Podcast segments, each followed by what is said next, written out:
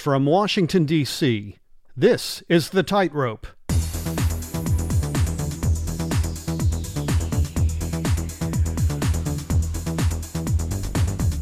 I'm your host, Dan Smolin. In this episode, we meet Eva Grodberg, a successful corporate escapee from the advertising and media spaces who turned her lifelong love of world travel into a meaningful and profound second act career. We learn how she transferred her work skill from one career into a successful new one as founder of Epic Experiences, an experiential travel company providing uniquely crafted vacations to discriminating travelers. I spoke to Eva via Skype from her offices in New York City.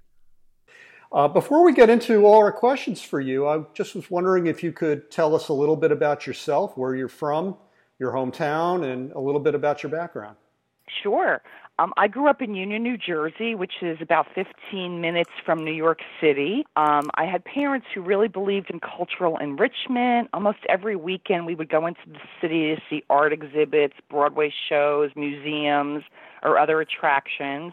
And my parents were Francophile, so we always had a series of au pair, mother helper, mother's helpers from France.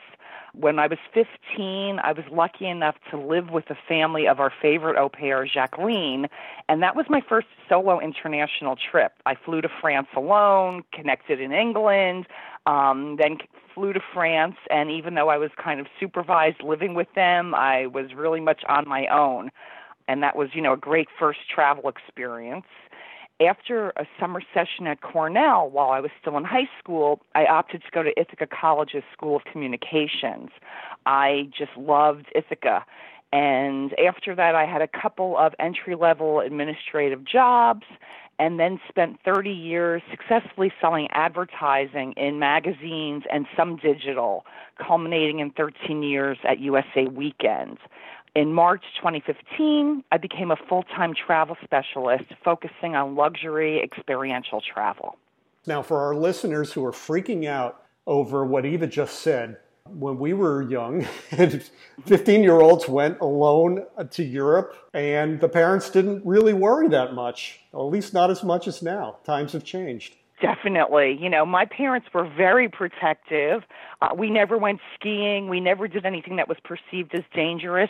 But for some reason, me getting on a plane and going to Europe by myself didn't freak them out. In fact, they actually said, you know, if you can figure out a way to leave your luggage at the airport, you should go into London for a few hours. And I did not do that. I had like a six hour layover. I was staying at the airport. You know, that's so funny. I didn't travel to Europe until I was in my 20s, but I did at that age travel alone. I often went skiing in Vermont all by myself with family friends. And my parents knew that I was responsible enough to get on the Amtrak in DC and disembark in uh, White River Junction, Vermont without any incident. And I'm sorry for my, my kids' generation now, which are so overly chaperoned that they don't have the experience to try to figure things out on their own. So maybe someday we'll return to a more autonomous set of values for our kids. Maybe. I so, think our parents were brought up during wartime or right after wartime and they were used to things being a little bit more dangerous. I don't know. I don't know. I have no theory. I, I think our parents probably just wanted us off the books, learn the skills and, and figure it out. Before we go any further, Eva, I want you to take me back to Union, New Jersey, to your little bedroom where little Eva dreamt at night about what she wanted to do when she grew up. What was your first memory of a vision of what did you what you wanted to do when you were a, a grown up a grown up person rather? Well, this might not be what you want to hear, but I was brought up to believe that I would marry well, that I would never have to work, that there'd be a prince that would come along and save me um, from a life of toil. And I mean, that's really the values that my mother brought me up with. She did tell me I should have something to fall back on. I remember saying that I wanted to be an art major in college, and she said, Oh no, you have to have a real career, something that, you know, will make you money if you don't find the prince, basically. At the same time, my father was always pushing me toward law or medicine. You know, he wanted me to go to law school or medical school and be a doctor or a dentist like him. Ah. And an SAT prep counselor um, suggested communications was the right fit for me.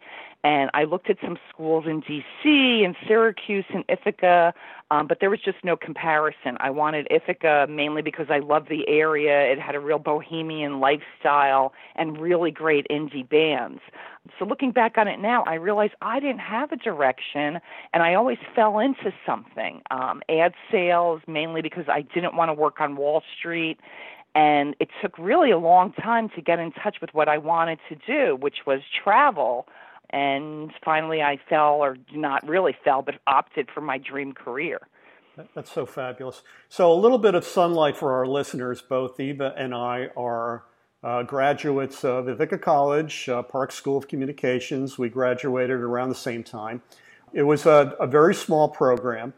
And I, I'm eager to know what your experience was as you embarked on graduation and you thought to yourself, now what? What am I going to do? Could you tell our listeners about, uh, upon graduation, the path you set about to, to find a job and what kinds of work you decided to go after?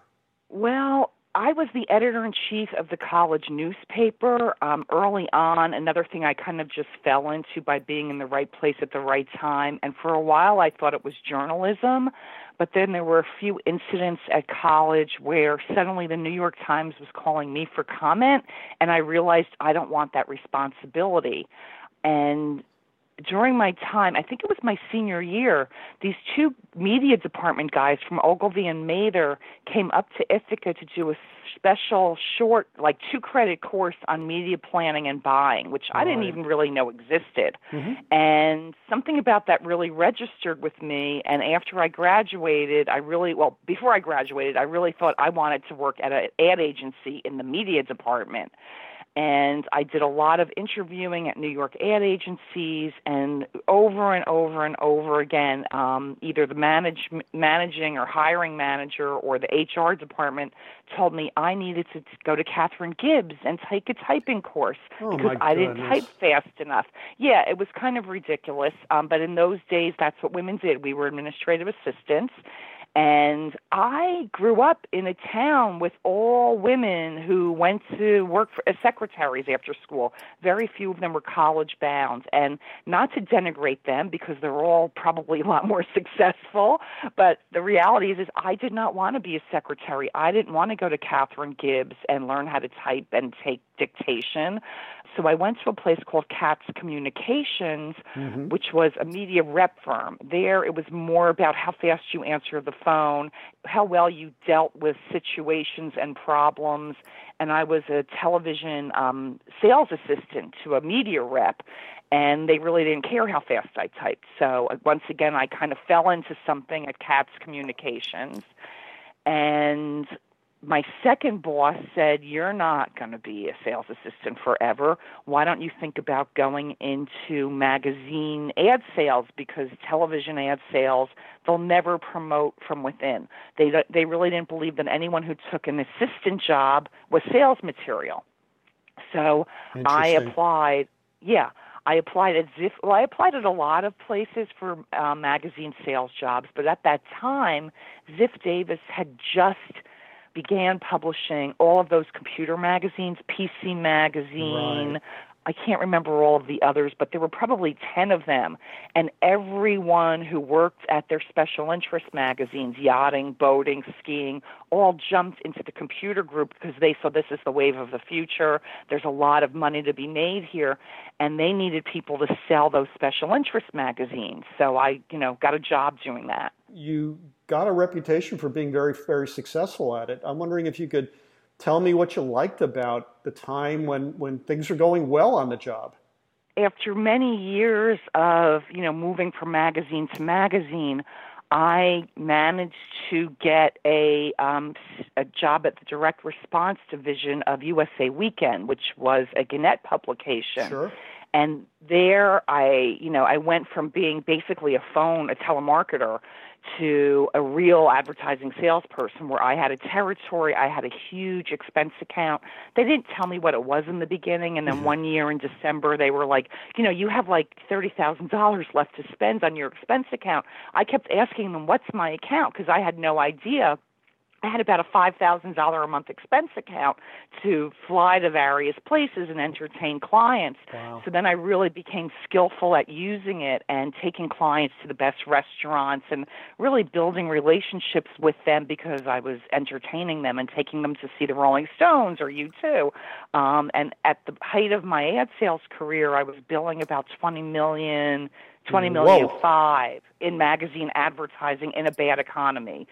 And that was because it was direct response and the ads were expensive and they worked so well that usually on Sunday, you know, the magazine would hit and Monday at 10 a.m. I'd get a call from the client saying, this ad works so well. I want you to renew it. And these were ads that were, you know, a couple hundred thousand dollars. Right. So it really made me believe in what I was selling. It, you know, it's nice that you know, a company like Procter and Gamble will run an ad and see some kind of lift at retail, but it's different when somebody can run a twenty-five thousand dollar ad and make two million dollars profit, and you really feel like I'm selling something that's working for my clients, which was really important to me. So things went well until they didn't, and at some point in your experience in media, something must have changed that changed your perception about either your success on the job or the company in general.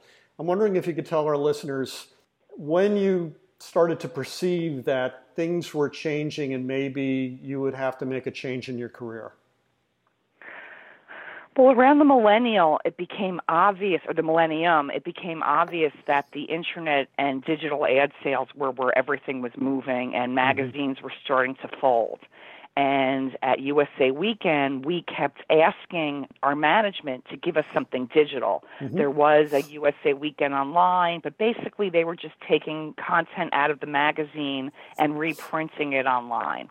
So there really wasn't anything that was enhanced that we could sell as a multi title kind of media proposition.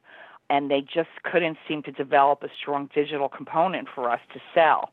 I was in the case where I was billing a lot, and I always figured as long as I continued to produce, I would be fine. Mm-hmm.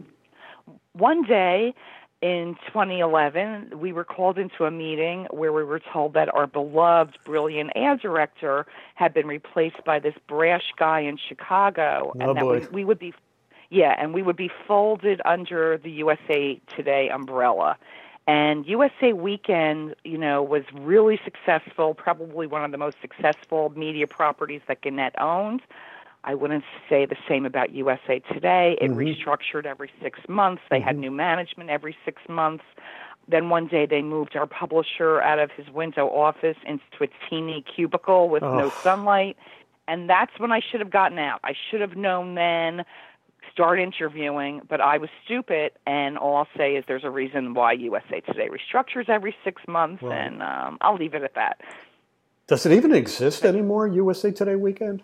Yeah, well, USA Today exists. They folded USA Weekend. Um, you know, not to say that I was do I was filling the whole magazine, but I was filling the whole magazine. Um, when they had that meeting in 2011, they decided that they would take a dual audience magazine, 50% female, 50% male, and they would rebrand it as a woman's magazine. And the mm-hmm. media buyers at the huge ad agencies just weren't buying that, and they weren't buying the space. So I literally had to fill every space in the magazine every week so that it could go to print. And within two months after they ousted me, they were done. They folded the magazine. So a lot of people lost their jobs. It was terrible. You know, I really feel for the good people.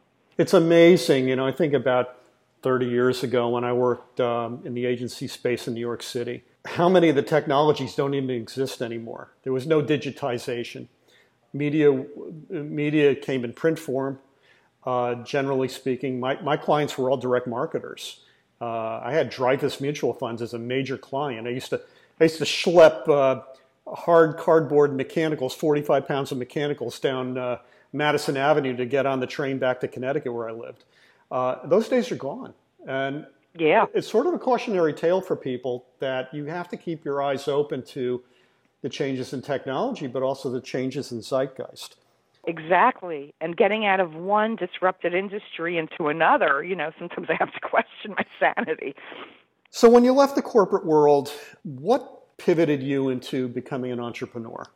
When I left USA Weekend, I went to another magazine and I hated every minute of it. And one day I called my old boss, that ad director I mentioned before, and I said, you know, I think I'm going to be looking for a job. Would you mind if I um, used your name as a reference? And he said, come work for me.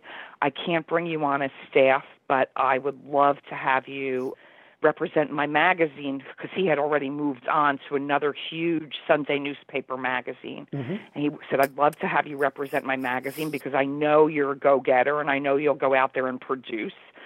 So form an entity and come work for me as an independent contractor. So I went out, I formed an LLC to mm-hmm. represent mm-hmm. his title.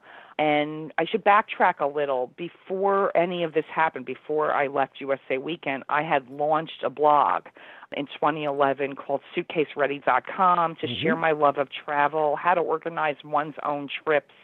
And as a result, I had really connected with the New York travel media community and it just um you know was a creative outlet but it was just something you know that as i said connected me with a whole new com- community here in new york. And it just all kind of happened from there. My father had founded a dental conference on a Caribbean island, mm-hmm. and after he passed away, mm. I inherited that meeting. So I began planning travel for the dentist uh-huh. who attended the meeting. And I had always done his marketing. I was his webmaster, um, but suddenly my father was, you know, a dentist, so he was a little old-fashioned about marketing. In the olden days, dentists never advertised. That was a heinous thing. So I took over his dental meeting. In the first year, I doubled it. In the second year, I tripled it. So I had a nice little business going with the dental meeting.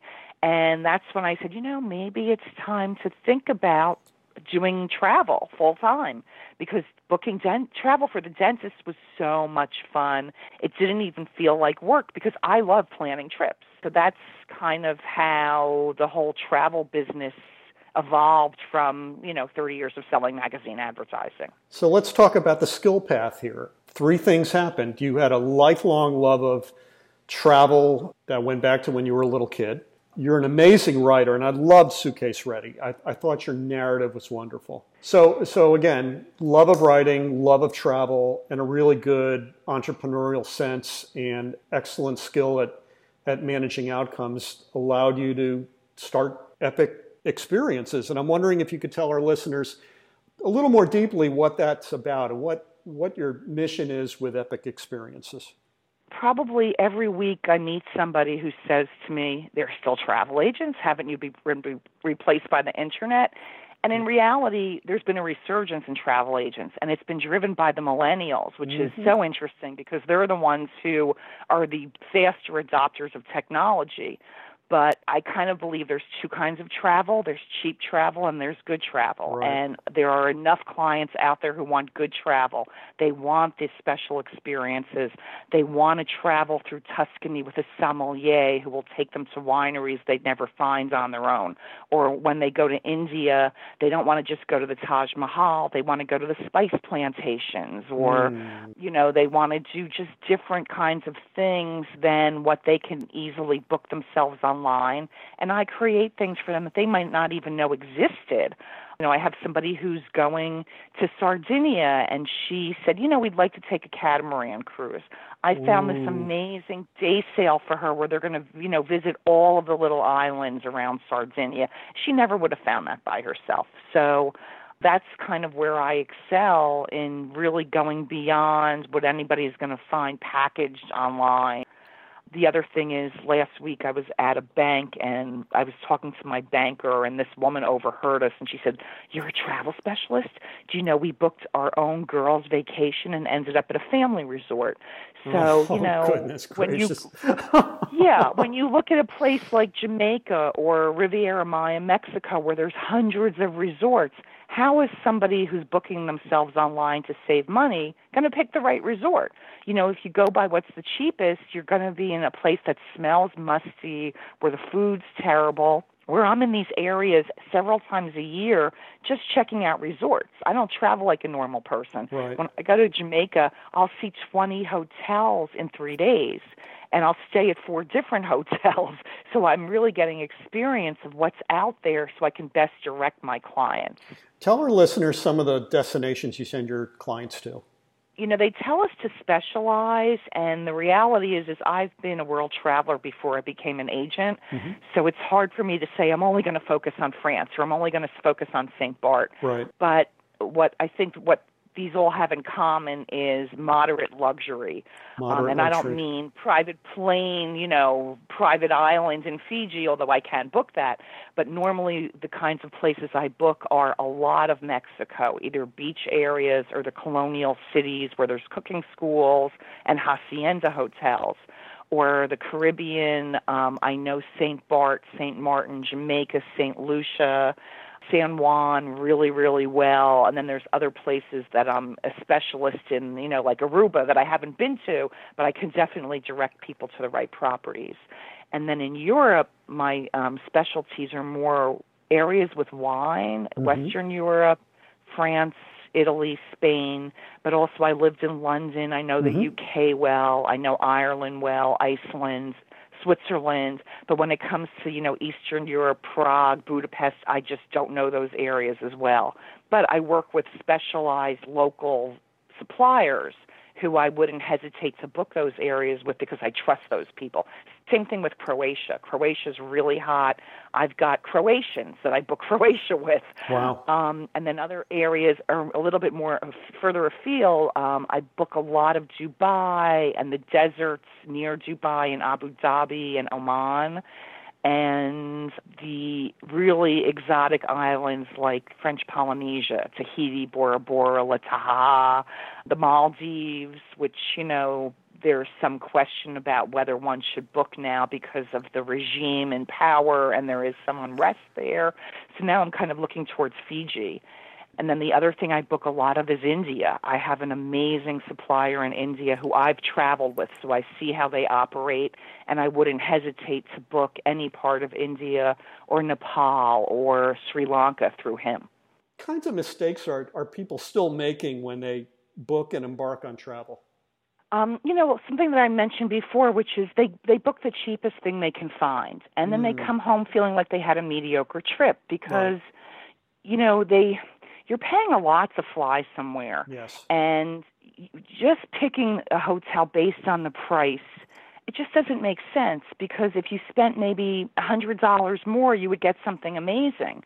And then the other thing they do is they book the cheapest air. Mm-hmm. I I did this with my brother and his former wife and their kids. They wanted to go to Las Vegas, and she said, "Well, I found it for ten dollars a person less." Mm-hmm. I said, "Yeah, I saw that air, and that air had you connecting at O'Hare, one of the busiest airports mm-hmm. in the world, in 30 minutes. You were going to drag my six and eight year old nephew and my brother, who never wants to get off the couch, through an airport in 30 minutes. And in that airport, you can be delayed coming in, you could be delayed coming out, but you're not delayed in the terminal, you're delayed on the tarmac. So Right. If you miss that 30 minute connection, you're going to miss a day of your ho- or your ni- a night of your hotel in Las Vegas.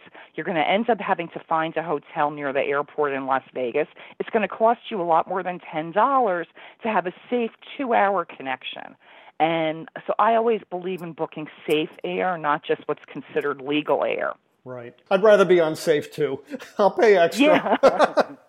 Well, I don't even, you know, when I say safe, I just mean a safe connection. You know, in places like O'Hare, Miami, Houston, you can't connect there in an hour. No. So to have to pay a little bit more to have a safe two-hour connection, to me, is worth it. Um, the other thing is, I'm always looking for flights that maximize the client's time at the destination. Right.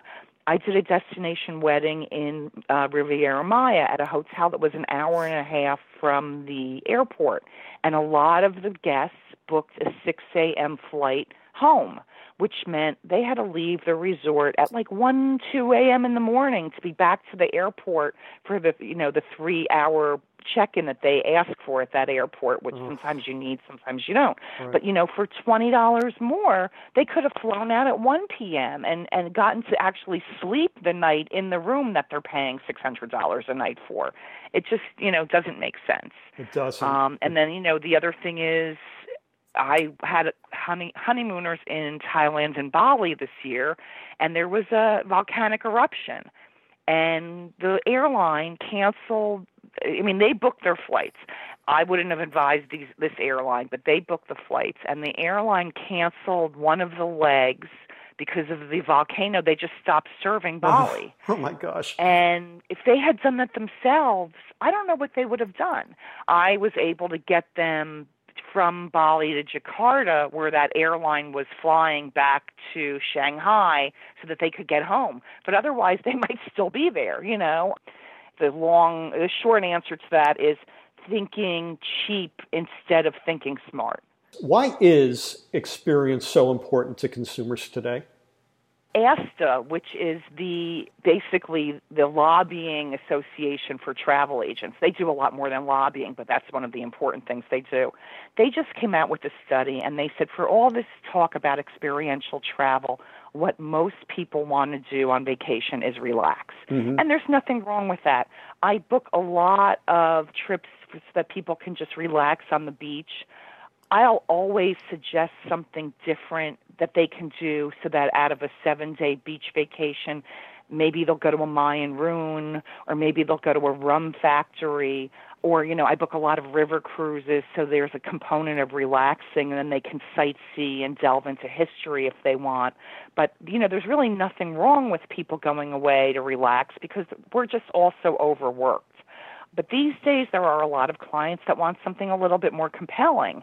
And a lot of what I bring to this is um, knowledge of wineries, knowledge of tequila producers, things that are, just aren't in guidebooks that you'd never visit on a you know an organized bus tour getting into museums before or after hours to avoid the crowds right. or having a private guide to explain to you what's important about Michelangelo's Sistine Chapel and why you should even care about it.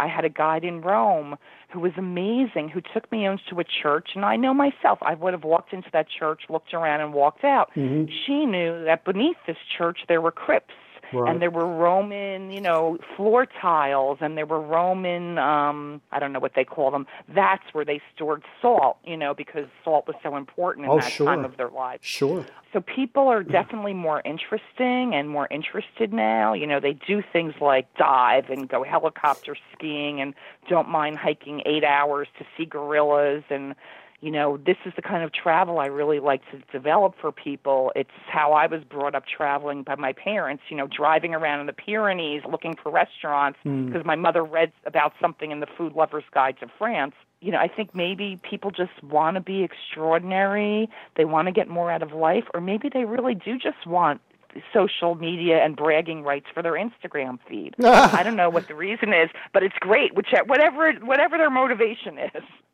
I want to ask you about career transitions because you've done it, I've done it.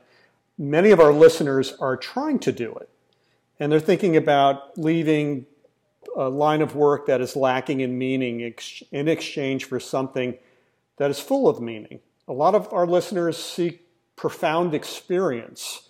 And you've successfully transitioned yourself to work where your acquired training and your subject matter expertise, but also your love of traveling the globe are satisfied. So, to our listeners who come from all walks of life, they're young starting off, but they're also people who've had careers and are embarking on a second act. What do you have to say to them about how, through your experience, they may be able to pivot into something, a kind of work that maybe provides them an opportunity to make a difference, but they don't know how to make that happen for themselves? I think the best thing they can do is speak to people already in the profession that they want to enter and finds out what it really is about. You know, from the outside, being a travel agent looks like a lot of free trips and fun. but the reality is, is it can take three or four years of hard work before you're making a decent living. Mm-hmm. And I mean, you know, 10, 12 hour days and all weekend. And I was told this by an agent before I started. She said, You will never be compensated fairly for the amount of time you're putting into this, but it's almost like it's a calling. And she was completely right. You know, I thought, oh, with my proven track record of ad sales, I'm going to be a star right away. And it it takes a while to build a business. And what people don't always realize is after all, no matter what industry they want to be in, they're in sales. Mm-hmm. And a lot of people think, oh, I'm really good at planning trips. But they have to realize what they're doing, yes, is planning trips, but really what they're doing is selling and finding clients. It's 90% of what we do. Right. And I recently spoke to a friend who wanted to be a travel agent. She knows every cruise line. I do not. Um, and she basically, it didn't occur to her that what she would be having to do is going out and finding clients. You cannot survive on your own network of friends. You don't want to book your friends and family, um, they're the worst clients. So you really have to know that what you're doing is sales and finding new clients. And one of the best things I did was join a BNI group. You know, mm-hmm. people think BNI is this cult, um, but the reality is, and I am not a joiner. I am not one to, you know, um, sit in a group of professional people in suits and and network. But it's the best way to find good clients outside your network. And you know, the whole philosophy is givers gain. The more you give to other people, right. the more you refer business to other people the more it comes back at you. And I just mean more that people begin to trust you. You're building a huge network of people outside your immediate circle. And there is a lot of referrals to be gained. You know, it depends really on the industry. If somebody's a personal injury attorney, they might get one or two good referrals a right. year, but those one or two referrals a year could be hundreds of thousands of dollars right. in revenue. Mm-hmm so it you know it really depends on what they want to do but i think what they really need to focus on is that sales and marketing is most and more about sales is most of what they're going to be doing regardless of what the profession is. Well eva this has been a lot of fun and i wanted to give our listeners an opportunity to find you. I'm sure listening to this episode they're closing their eyes and visualizing bliss on uh, some beach in st bart's so if one of our listeners wanted to find you, how would he or she do that? Um, my website is epic with a dash or a hyphen experiences with the S on the end dot com or on Facebook at One Epic Experience. Okay, very good. Eva Grodberg from Epic Experiences, thank you so much and thank you for walking the tightrope. Thank you so much, Dan. It's been a pleasure. Thanks again to our guest, Eva Grodberg, for walking the tightrope with us. A link to her website is available on our podcast page at dansmolin.com. Do catch up with past episodes on Apple Podcast, Google Play, SoundCloud, Stitcher Radio, and on our podcast page at dansmolin.com. And please let us know what you think of the tightrope. Do suggest topics that you believe we should tackle in future episodes by writing us at info at dansmolin.com. From Washington, D.C., this is The Tightrope. I'm Dan Smolin, and do remember this our best days lie ahead. Have a great and successful week, everyone.